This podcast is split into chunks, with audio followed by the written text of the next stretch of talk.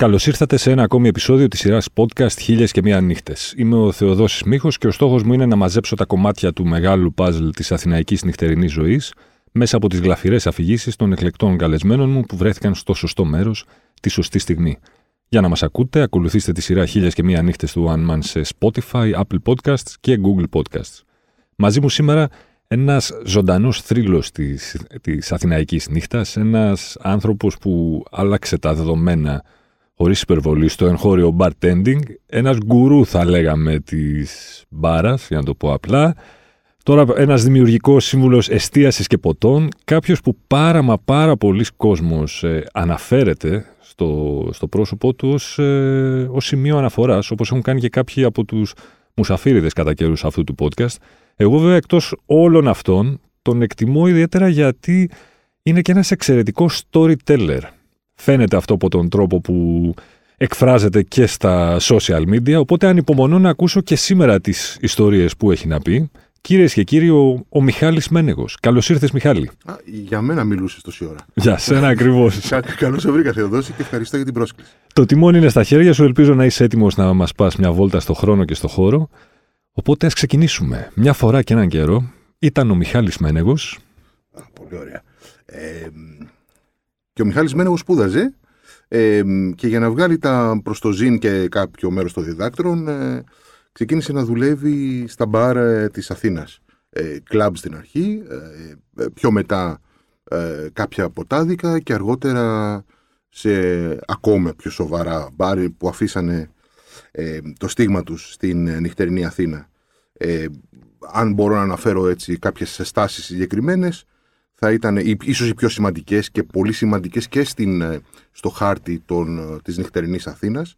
Θα έλεγα ότι ήταν τα κλαμπ του Μάκη Σαλιάρη, ε, το after καταρχάς και μετά στο χώρο το, το οποίο ε, γυρνούσε ε, σαν έτσι σαν ένας ωραίος θίασος την, τα κλαμπ και δούλευε μετά τις τρεις τη νύχτα κατόπιν όταν μεταφέρθηκε στο πρώην εργοστάσιο των αδελφών Μελετόπουλου μετά την εργοστάσιο ζωή του η πρώτη του μετεσάρκωση το After βεβαίως και κατόπιν το West, το Camel ε, με τις φοβερές βραδιές, τα εκπληκτικά live που αφήσαν εποχή. Ε, και μπορώ να πω ότι ήταν και μια αρχή, ε, μάλλον ένα, ένα, ένα, μια βάση από την οποία ε, εξελίχθηκε και κάπως διαφορετικά ε, και η Αθηναϊκή νύχτα. Ίσως διαφοροποιήθηκε τότε από το λεγόμενο mainstream, ε, φτιάχνοντας ροκ βραδιές πολύ σημαντικές ε, που πραγματικά άφησαν εποχή. Ε, τι να πρωτοθυμηθούμε δηλαδή, ε, ξένες μπάντες, την, την περίφημη τουρτομαχία των Last Drive στα γενέθλιά του, στα... δηλαδή μία και μία νύχτες. Ε, και ήμουν πολύ τυχερός που ήμουν εκεί, γιατί έμαθα τη νύχτα και από την καλή και από την ανάποδή της. Ο Μάκης δεν ήταν ένας τυχαίος άνθρωπος, ήταν ένας, μια μορφή η οποία δίδαξε την Αθήνα πώς να διασκεδάζει, πώς να, ε, πώς να γλεντάει και πώς να ψυχαγωγείται πραγματικά.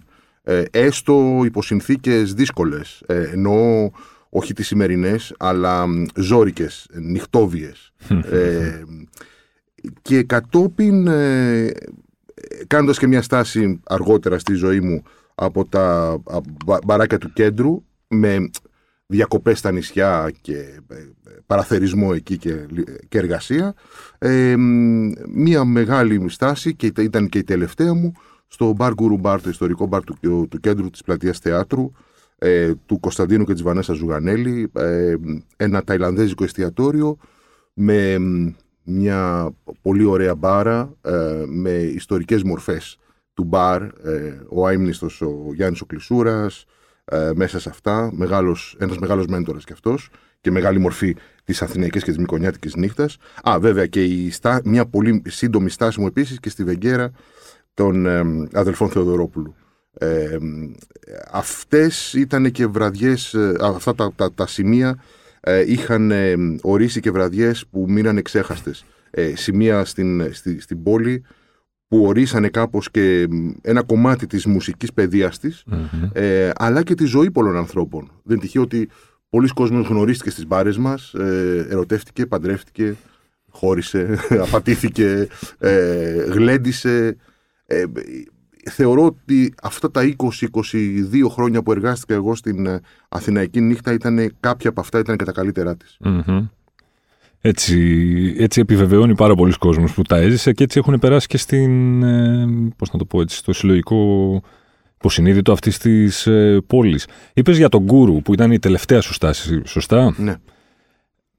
Έχει αφήσει εποχή, όχι ότι δεν έχουν αφήσει και τα άλλα που, που ανέφερες τα άλλα περάσματά σου, ας πούμε, τα άλλα θρηλυκά bars και clubs. Αλλά το Γκούρου νομίζω ότι ήταν ένας χώρος που σε όλα τα επίπεδα αποτέλεσε game changer, έτσι.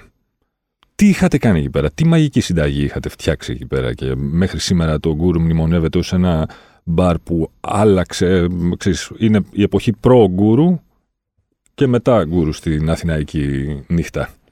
Ναι, για να φτάσουμε τώρα τόσα χρόνια μετά το κλείσιμό του ε, το 2009 ε, ακόμα να μνημονεύεται η, ο σταθμός, ο, η, το πέρασμα αυτού του σημείου διασκέδασης ε, σαν σταθμός ε, στη ζωή της, ε, της πόλης, όχι μόνο της νυχτερινής ζωής, ε, πιστεύω ότι κάτι καλό κάνανε.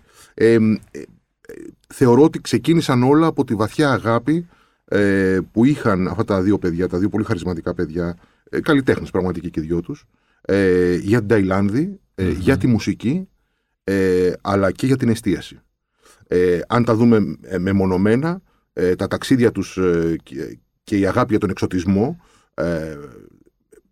τα ταξίδια στην Ταϊλάνδη ήταν αυτοί, αυτά που φέρανε την, ε, τη γαστρονομια και την ατμόσφαιρα. Κάτι που δεν είχε ξαναγίνει σε αυτό το επίπεδο μέχρι τότε. Αυθεντικά πράγματα. Ε, διακόσμηση, γεύσεις, αρώματα, ε, υλικά, άνθρωποι. Ε, οι, οι μάγειροι του, του, του γκούρου ήταν οι περισσότερες κυρίες Ταϊλανδές, ε, ε, σπιτομαγείρισες, με πολύ βαθιά γνώση ε, στις τεχνικές της, της μαγειρικής, της παραδοσιακής και, αλλά και της βασιλικής ε, κουζίνας mm-hmm. της, της Ταϊλάνδης.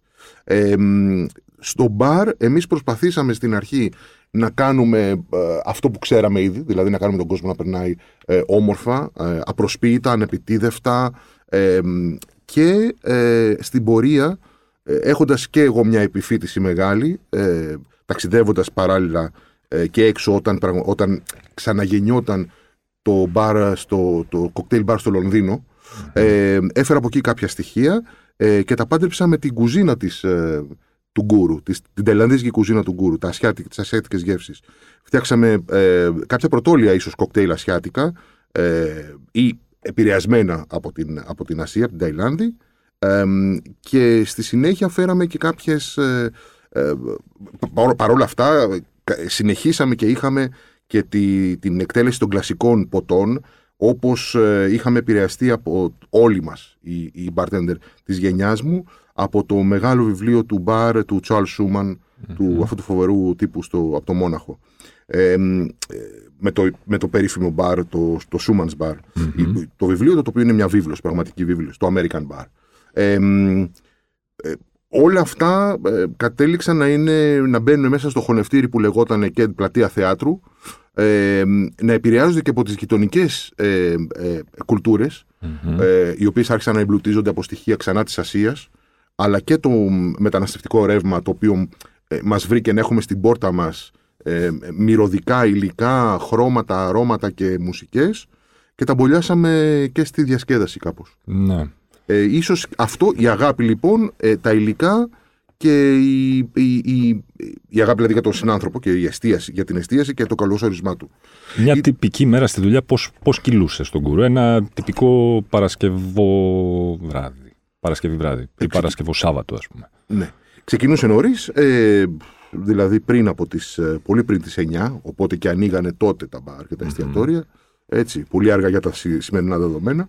Ε, όπου γινόντουσαν προετοιμασίες ε, όλων των ποτών και των ε, υλικών ε, και φυσικά μια τρομερή κοζερή με τους υπόλοιπους συναδέλφους με τους οποίους είχαμε φτιάξει και σχέσεις ανθρώπινες. Δεν τυχαίο ότι τώρα τόσα χρόνια μετά ακόμη βρισκόμαστε και συναντιόμαστε, όποτε συναντιόμαστε έχουμε μια, μια έτσι, επαφή που δεν φαίνεται που όμως είναι, έχει κάτι, κάτι το αδερφικό, συναδελφικό, αδελφικό. Ε, στη συνέχεια, όταν άνοιγαν οι πόρτες, ε, ερχόντουσαν οι πρώτες κρατήσεις, ε, η μουσική και τα φώτα παίζανε πολύ σημαντικό ρόλο ε, στην ατμόσφαιρα. Εξαιρετικά ε, από διευθυντή φωτογραφίας, από ηχολήπτες σπουδαίους, ε, έμπαινε σε ένα χώρο, σε ένα σκηνικό. Γινώσουν ένα κομμάτι ε, μιας ταινίας νυχτερινής. Ε, αυτό για μένα, ε, ας το κρατήσουμε κάπου, ε, ορίζει για μένα τα μεγάλα μπαρ. Όταν είσαι κομμάτι, γίνεσαι ένα, ένα με την ιστορία που σου λέει ο χώρος της εστίασης. Ναι. Ε, ελάχιστα ε, σημεία αυτή τη στιγμή μπορούν να, να, θεωρήσουμε ότι τα έχουν καταφέρει εξίσου και ίσως να ήταν και αυτός άλλος ένας λόγος που κάνει το Bar Guru Bar θρηλυκό. Άνοιγαν λοιπόν οι πόρτες, ε, άρχιζε να έρχεται ο κόσμος, το κέφι, τι ώρα ε, μπουρλότιαζε. Ε, μετά, το, μετά το φαγητό. Δηλαδή μετά το τέλος του σερβις του φαγητού, ήδη είχε δημιουργηθεί ένας πυρήνας γύρω από, τις μπάρα, από, τις, από την μπάρα, την κάτω, τη μεγάλη. Αργότερα θα μιλήσουμε και για το, ε, το μπαρ του δευτέρου ορόφου, ε, όπου ήδη είχαν πέσει τα πρώτα καύσιμα. Ε, η, ε, και ε, άρχισε η μουσική να δυναμώνει. Ε, ο εκάστοτε DJ είχε το δικό του χαρακτήρα, αλλά είχε, κρατούσε πάντα ε, και τις, τον, βάδιζε μάλλον πάνω στον άξονα το μουσικό που είχε θέσει στο μαγαζί. Ένα καταπληκτικό μίξ από, από, μουσική, από μουσικές όλων, όλων των εθνών, όλων των τάσεων, ξανα, ξαναλέω απροσποίητα, mm. εντελώς ανεπιτίδευτα. Όπως έβγαινε. Ε, το θέμα ήταν να γίνει πάρτι. Mm-hmm. Ε, ασχέτως αν ε, άκουγες, ε, ε, αν μίξαρε κάποια στιγμή ε, αλή φαρκατουρέ με Ace of Base, ας πούμε. Λέμε κάτι πολύ ακραίο τώρα, αλλά δούλευε. δούλευε Κάποιες στιγμές ναι. δούλευε. Μπορείς να υπολογίσεις πόσα από τα μπορεί να έφτιαχνες ένα βράδυ Σαββάτου στον Κούρο. Ναι, βεβαίως. Ε, το μπαρ μπορούσε να φτιάξει, θεωρώ ότι Παρασκευή και Σάββατο τα 500 ποτά ήταν, ήταν κάτι στάνταρ. Ε, μέσα σε αυτά βάζουμε τα πάντα, έτσι. Ε, κοκτέιλ, ε, long drinks, μπύρες, κρασί, σαμπάνια, τα πάντα. Ναι, τα 500 ήταν κάτι στάνταρ. Μην ξεχνάμε ότι είχαμε και, υπήρχαν και τόσα τραπέζια, έτσι, τα οποία πρέπει ναι. και αυτά να σερβιριστούν. Δεν πήραν όλοι κρασί, ένα μπουκάλι κρασί, ε, προτιμούσαν πάρα πολύ τα κοκτέιλ. Και συνήθως τι ώρα το έλεγες, τι ώρα γυρνούσες σπίτι σου; Παρασκευή και Σάββατο το ξημερώναμε. Ε, το, το ωράριο ήταν ελεύθερο για ένα μεγάλο κομμάτι της ε, λειτουργίας, της διάρκειας λειτουργίας του, του, του, του, γκούρου. Ε, άρα προλάβαμε τα ξενύχτα τα άγρια. ε, και φυσικά ένα πράγμα που μας έδαινε πάρα πολύ εμάς ήταν και, και ίσως ένα σημείο το οποίο μπορούν, μπορεί να το αναφέρουν κάποιοι ε, φίλοι, ε, όχι εργαζόμενοι του, του, του γκούρου, είναι ότι μοιραζόμασταν το βραδινό μας φαγητό που είχαν ετοιμάσει με με πολύ έτσι αγάπη οι μαγείρισε στα Ιταλα... οι ε, για το προσωπικό, το μοιραζόμασταν με κάποιους πελάτες που είχαν ξεμείνει. Οπότε μαζευόμασταν κάτω στην κουζίνα, καθόμασταν στα σακιά με το ρύζι ε, ή πάνω στις καθαρισμένες αιστείες και, ε, και μοιραζόμασταν το φαγητό μας. Ε, ναι, δενόμασταν πολύ έτσι. Mm-hmm. Είπες κάτι για δεύτερο όροφο. Ναι. Για πες περισσότερα για αυτό το θρύλο που γεννήθηκε εκεί στο δεύτερο όροφο. Ε, το, ο δεύτερος όροφος του, του Γκούρου ήταν ένα κομμάτι της, ε, ε, του κτηρίου, ε, παλιό, παλιά, παλιό εμπόριο ελαίων, σαν αποθήκη, σαν μια σοφίτα παράξενη, η οποία με το χρόνο φτιάχτηκε και λειτουργήσε σαν κλαμπ. εκεί παίξαν σπουδαίοι house DJs ως, ως επιτοπλίστων, Έλληνες και ξένοι, Έγιναν μετακλήσεις μάλιστα συγκεκριμένα για τον, για τον χώρο αυτό. Ε, και δεν θέλω να κάνω, να, να κάνω name dropping, αλλά ε, όσοι παίξαν εκεί ήταν άνθρωποι που πραγματικά αγαπούσαν τη μουσική και αγαπούσαν το πάρτι. Ε, αυτό κράτησε νομίζω δύο χρόνια ή τρεις σεζόν, δεν θυμάμαι καλά. Mm-hmm. Ε, κυρίως εκεί κατέληγαν ε, όσοι θέλουν να, να, να επιμηκύνουν το, το πάρτι από κάτω ε, και αργότερα όταν η, η σκηνή, της, η κλαμπ σκηνή της Αθήνας άρχισε να, να διαφοροποιείται ε, να παίζουν σε, σε μεγαλύτερα κλαμπ ξανά. Ε, και ίσως πιστεύω ότι είχε κλείσει και τον κύκλο του. Ναι. έστω αυτά τα λίγα δύο ή τρία χρόνια που λειτουργήσε, ε, ο ιδιοκτήτης ο Κωνσταντίνος, ο οποίος είναι και μουσικός της jazz, φτασμένος, Μμμ. μπασίστας, ε, αποφάσισε να φτιάξει το πρώτο boutique jazz club της, ε, της πόλης. Ε, μ, ε, αυτό έφ- έφτιαξε, ε, έφερε και εμένα μαζί με κάποιους άλλους συναδέλφους να τρέχουμε τον μπάρ το επάνω, το οποίο επιμελήθηκα εγώ, με πολύ εκλεκτά πράγματα. Ε, μ, θύμιζε κάπως μια σοφ... αν θέλεις ένα πατάρι στη Νέα Υόρκη που Μμμ. τζαμάρουν κάθε βράδυ εξαιρετική μουσική. Τέλεια. Και εκεί σπουδαίες μετακλήσεις, σπουδαία ονόματα παίξαν εκεί. Ε, από θρύλους της jazz, Μμμ. ογδοντάριδες μέχρι ε, πιτσιρικάδες νεούδια και φυσικά κάποια ε, σπουδαία πάρτι της ε, Soul Jazz Records ε, που κρατούσαν και αυτά μέχρι το πρωί. Μιχάλη, είναι κοπιαστική δουλειά η μπάρα; Τρομακτικά. Ε, Τρομακτικά. Δεν, είναι, δεν αντέχεται. Δηλαδή ε, πρέπει να είσαι fit. Πρέπει να είσαι γυμνασμένος για να μπορέσεις να αντέξεις τα χρόνια. Μμμ. Ε, δεν είναι τυχαίο ότι την κάνουν κατεξοχήν νέοι άνθρωποι τη δουλειά αυτή και όσοι ε, μεγαλώνουν στη δουλειά αυτή ε, φροντίζουν τον εαυτό τους πε- περισσότερο. Μμμ. Ε, Δεν αντέχεται η, η ορθοστασία, ε, η μέχρι πρότινος κάπνα, ε, η, η, η διαρκής ε, ε, συνδιαλλαγή με ε, ετερόκλητους ανθρώπους. Μπορεί να- έναν φυσιολογικό άνθρωπο μπορεί να τον τρελάνουν. ε, θέλει ειδικά χαρίσματα. Πρέπει να είσαι ένας μικρός υπερήρωας για να, για να τρέχεις μια μπάρα. Ναι. Και για να ακούς και το μακρύ και το κοντό του κάθε πελάτη, έτσι. Ναι, και είτε να συνηγορείς, είτε να φαίνεται ότι, ότι καταλαβαίνεις, ή του, να, κάνει, να τους κάνεις και λίγο πατ-πατ στην πλάτη. Γιατί αυτό χρειάζονται οι περισσότεροι όταν πάνε σε μια μπάρα για να πιούν. Ναι, σωστό. Ε, υ- Υπάρχει και ο ρόλος του, μ, πώς να το πω, του εξομολογητή. Ένα Ναι. κομμάτι έστω τέτοιου ρόλου στην, ε, στη δουλειά του, του bartender. Έτσι. Απολύτως. Μάλιστα, κάποιος είχε περιγράψει τον ιδανικό bartender, αν υπήρχε ένα υβρίδιο τέτοιο ανθρώπου, ως ένα τέρας. Ένας άνθρωπος με, ένα, ε, με πάρα πολύ μεγάλο κεφάλι, άρα ένα, έναν εγκέφαλο τεράστιο, ώστε να συγκρατεί πράγματα, ε, τεράστια αυτιά, ή, ε, ή δυνατόν τέσσερα, ε, μικροσκοπικό στόμα και έξι μάτια. Και πάρα πολλά χέρια. Ένα τέρας. Ε, Ακριβώς γιατί πρέπει να ακούς πολύ και να Ναι. μιλάς λίγο. Σου συνέβαινε συχνά δηλαδή να σου εξομολογούνται πράγματα, να σου λένε τον πόνο τους; Συνέχεια. Συνέχεια. ε. Συνέχεια, βέβαια.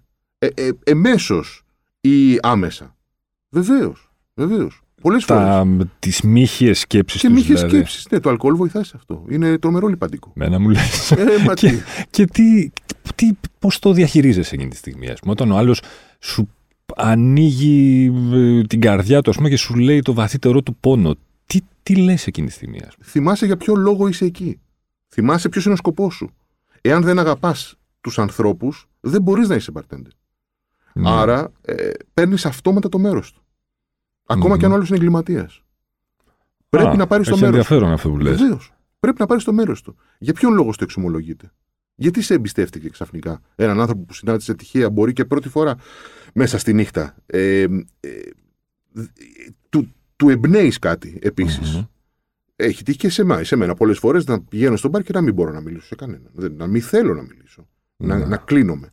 Ε, όταν όμως σε βλέπει ανοιχτό, ε, ε, να τον καλοδέχεσαι, Μμμ. να τον, βασικά να τον αποδέχεσαι. Έτσι, γιατί το μπαρ είναι από τα πιο δημοκρατικά μέρη στον πλανήτη. Ο βασιλιάς και ο επέτης θα πιούνε με, την, ί- με τον ίδιο τρόπο στο μπαρ. Δεν υπάρχει διαχωρισμός. Είδες, τα λέω ότι είσαι καταπληκτικός storyteller και αποδεικνύεται τώρα. Υπάρχει ο, ο ιδανικός πελάτης. Υπάρχει ο, ο καλός και ο κακός πελάτης. Πώς τον ορίζεις εσύ, βασικά, να το πιάσουμε έτσι. πολύ καλή ερώτηση. Δηλαδή, για παράδειγμα, είναι καλός πελάτης αυτός που θα κάνει ε, μεγάλο λογαριασμό, δεν και καλά; Όχι. Κάθε άλλο. Καλός πελάτης είναι ο πιστός πελάτης. Μμμ. Δηλαδή, εμείς ψάχνουμε ένα loyalty, ε, μια αφοσίωση.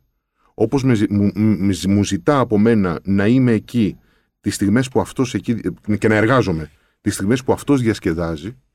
Ε, άρα προσδοκώ και από αυτόν κάτι. Προσδοκώ μια, ε, μια κατανόηση Μμμ. ε, και θεωρώ ότι όταν αφοσιώνεται, όταν δηλαδή έρχεται τακτικά, με τιμάει δηλαδή, πρέπει και εγώ να τον τιμήσω. Έτσι. Ναι. Με τα κεράσματα τι γίνεται, Ρε Σιμάκη, υπάρχει κάποιος κανόνας; Δηλαδή, δώσε μου τα φώτα σου. Στα, στο τρίτο ποτό κερνάμε τέταρτο, στο δεύτερο κερνάμε τρίτο, στο, ή, ή, ή το κάθε μπαρ παίζει όπως θέλει μπάλα. Ναι, ε, από την, ε, ας το πάμε ανάποδα. Από την εποχή, ε, την πολύ πρόσφατη εποχή που ανέβηκε ανέβηκαν κάποιοι ειδικοί φόροι κατανάλωσης και ξαφνικά το αλκοόλ εκεί που πωλείτο στην Ελλάδα ήταν από τα πιο φτηνά στην ευρωπη ε, ξαφνικά ε, ε, αυτή τη στιγμή έχει εξομοιώσει τις τιμές του με έξω. Ε, αυτόματα οι επιχειρήσεις, γιατί για επιχειρήσεις πρόκειται ε, και οι άνθρωποι οι οποίοι πληρώνουν και αγοράζουν και, και φροντίζουν να καταναλώνεται το ποτό αυτό, ε, άρχισαν να βάζουν κάποιο μέτρο. Θα έλεγα ότι σε γενικές γραμμές το να κεράσεις κάποιον είναι ένα τελευταίο καταφύγιο. ένα τελευταίο αντικλείδι για να μπορέσει να τον ξεκλειδώσεις για να, για να σε εμπιστευτεί. Ε, για μένα το καλύτερο από όλα θα είναι να βρεις έναν άλλο τρόπο για να, ε, να μπορέσει να έρθει. Και το κέρασμα θα είναι το επιπλέον, το, το added value ας πούμε που θα βάλεις στη σχέση σου, σε, μάλλον σε αυτή τη συνδιαλλαγή την, την, την νυχτερινη ε, αυτό το, το, το, ένα στα τρία κερασμένο κτλ. είναι μια πολιτική η οποία, την οποία μπορεί να επιλέξει ε, κάποιο μαγαζί, αν μπορεί και να τα καταφέρει.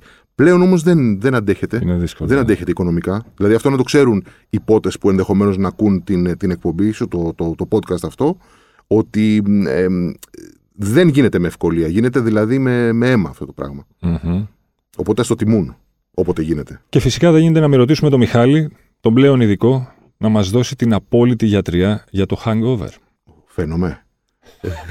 Χθες το βράδυ το παρακάναμε. Είχα να το ζήσω πολύ καιρό πριν από την πανδημία. Mm-hmm. Ήρθε ένας φίλος Άγγλος ε, ε, που είχαν τον δω πέντε χρόνια και μου ζήτησε να τον γυρίσω στα μπαρ. Ε, και αυτό κάναμε. Καταλήξαμε στο πολύ αγαπημένο Jokers, αφού περάσαμε τον Μπάμπα, ε, περάσαμε από το 9. Ε, είδαμε, ε, είδαμε και μάλιστα και δύο-τρεις σκηνές που εμένα μου θύμισαν και τα παλιά. Ε, ε, τώρα στο λέω εμβόλυμα. Είδαμε δηλαδή ε, μια υπέροχη κοπέλα να χορεύει μόνη της στο, στο μπαρ 9 ε, με ηλεκτρονική μουσική. Είδαμε ένα ζευγάρι να φιλιέται ε, στις σκάλες του, του, του, του Seven Jokers. Είδαμε φλερτ μετά από πάρα πολύ καιρό. ε, και ήπιαμε αρκετά. Σήμερα το πρωί ξύπνησα με, με πολύ άσχημη διάθεση. Αλλά δυστυχώς η, δεν είμαι όσο νέος ήμουν και ε, πλέον το σηκώτη και το κυκλοφορικό δεν αντιδρά με τον ίδιο τρόπο. Έκανα, έκανα το δικό μου γιατρικό. Θεωρώ ότι ο κάθε άνθρωπος ε, που παραπίνει ε, έχει βρει ή βρίσκει τη δική του θεραπεία για το hangover. Δεν υπάρχει μια πανακια Ε, μπορώ να σου αναφέρω τη δική μου ποια είναι. Ε, λίγο ύπνος παραπάνω, άφθονο νερό ε, και για να προλάβουμε το hangover ε, ένα ποτήρι νερό με κάθε ποτό, ό,τι είναι και αυτό. Δηλαδή να συνοδεύουμε το ποτήρι του κρασιού μαζί με ένα ποτήρι νερό. Μετά θα ακολουθήσει ένα ποτήρι μπύρας και ένα ποτήρι Να βοηθήσουμε λίγο το σηκωτάκι να, να τα καθαρίσει όλα αυτά. Ε, και φυσικά είναι εξαιρετικό πρωινό. Δηλαδή πλούσιο ε, και σε λίπος αλλά και σε βιταμίνες. Είναι πάρα πολύ σημαντικό. Έφτιαξα λοιπόν ένα ωραίο σμούθι, ε, το κατέβασα, χτύπησα και τα δυο μου αυγουλάκια και είμαι περδίκη πια. Μερακλής. Έτσι. Θειασότης του Αθηναϊκού Κέντρου τότε και τώρα εσύ και πάντα και ανέκαθεν ας το πούμε.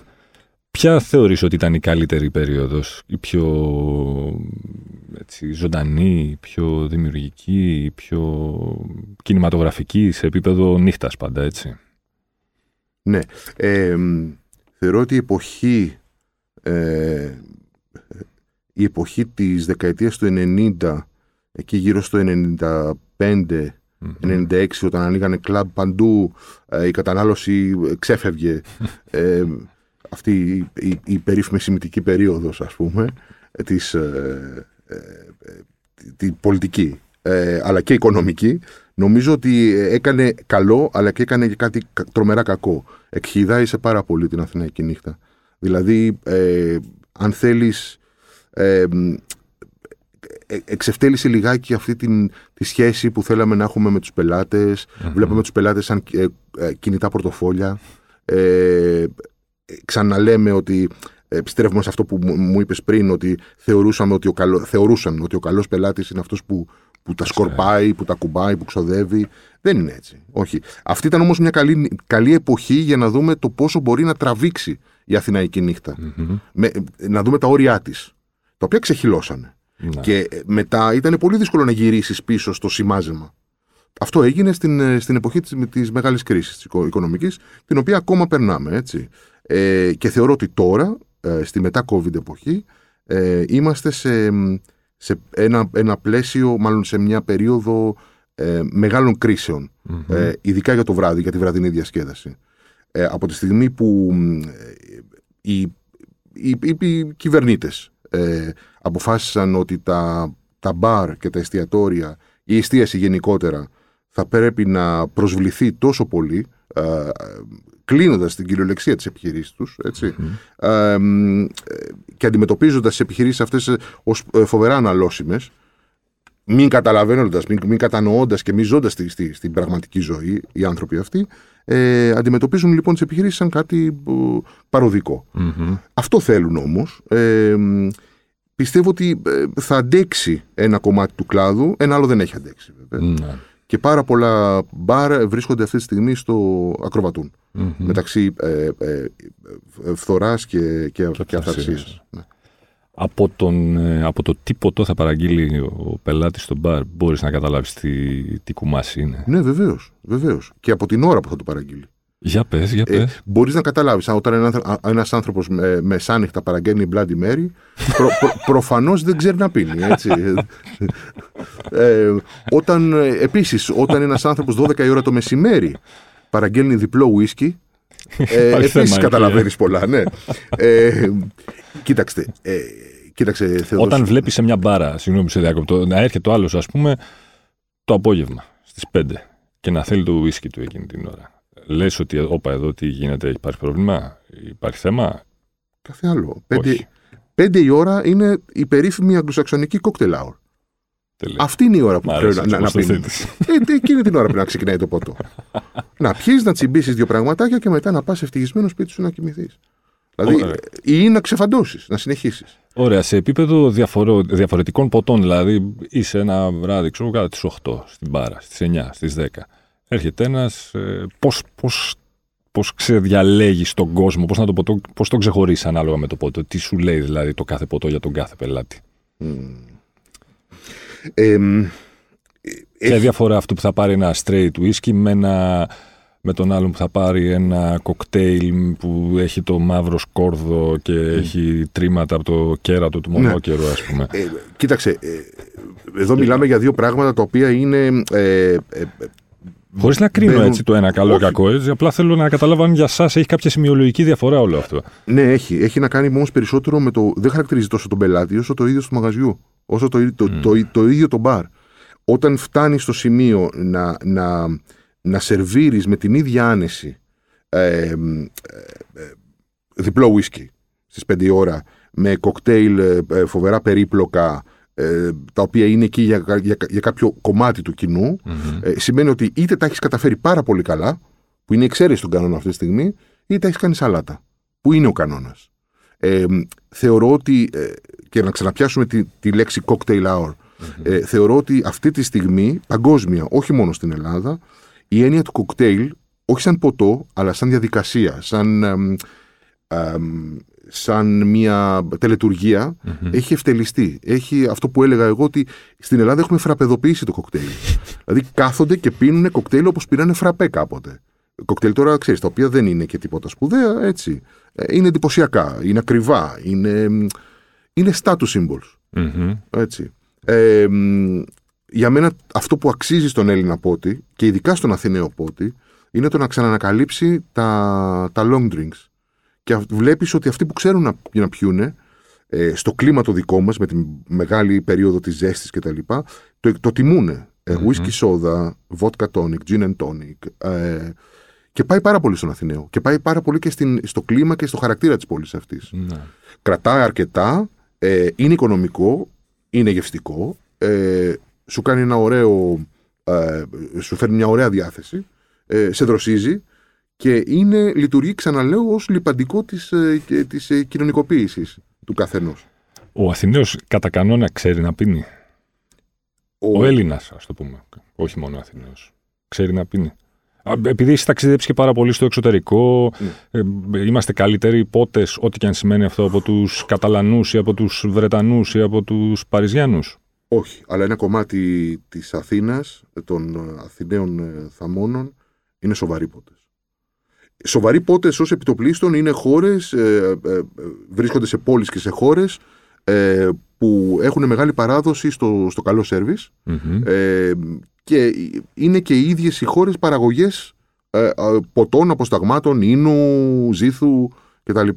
Η Ελλάδα θα μπορούσε να μπει σε αυτή, σε αυτή την κατηγορία των καλών ποτών και των καλών μπαρ και των καλών ε, συνηθιών αν θέλεις του μπαρ αν αξιοποιούσε με έναν καλύτερο τρόπο όχι folklore, όχι παραδοσιακό όχι καλτ τα εθνικά προϊόντα τσίπουρο, ούζο, κρασί, μπύρα κτλ. κτλ. κατι που βλέπουμε να γίνεται με μικροζυθοποιίες, με τους συνοποιούς που αρχίζουν και γίνονται πιο εξωστρεφείς, με, τις, ε, με τα τοπικά αποστάγματα, ε, λικέρ τα οποία θεωρούνταν ξεχασμένα ή έπρεπε να, να κατέχουν μια θέση στο, στο μόνιμη, στο ντουλάπι της γιαγιάς, ξαφνικά έχουν βγει στην πρώτη γραμμή. Ναι. Ε, αν ανακαλύψουμε αυτά και τα βάλουμε στην κουλτούρα μας με τον ίδιο τρόπο όμως ε, που πίνουμε, δεν ξέρω και εγώ τι, ε, παραγγέλνουμε σε ένα μπαρ σαγκρία ή ένα Bloody Mary που λέγαμε, ε, και βρούμε και το χρόνο τους, βρούμε το, την ώρα που πίνονται, θεωρώ ότι θα, θα σοβαρέψουμε αρκετά σαν πότες. Και φυσικά να τιμάμε το εθνικό μας ποτό, το οποίο είναι το Scotch Whisky. Μ' αρέσει. ε, νομίζω ότι με αυτό drop mic και, και πάμε παρακάτω. Μιχάλη, μου σε ευχαριστώ πάρα μα πάρα πολύ για την παρέα, την επίσκεψη και για, για το φανταστικό storytelling για το οποίο ήμουν σίγουρος, όπως είπα στην αρχή του podcast. Εγώ σε, εγώ σε ευχαριστώ πολύ για τη φιλοξενία. Υπέροχος Μιχάλης Μένεγος. Μην ξεχνάτε ότι για να μην χάνετε επεισόδιο, αρκεί να βρείτε και να κάνετε subscribe στη σειρά podcast του One Man Χίλιες και Μία Νύχτες σε Spotify, Apple Podcasts και Google Podcasts. Ραντεβού την ίδια ώρα, στο ίδιο μέρος, την άλλη Πέμπτη.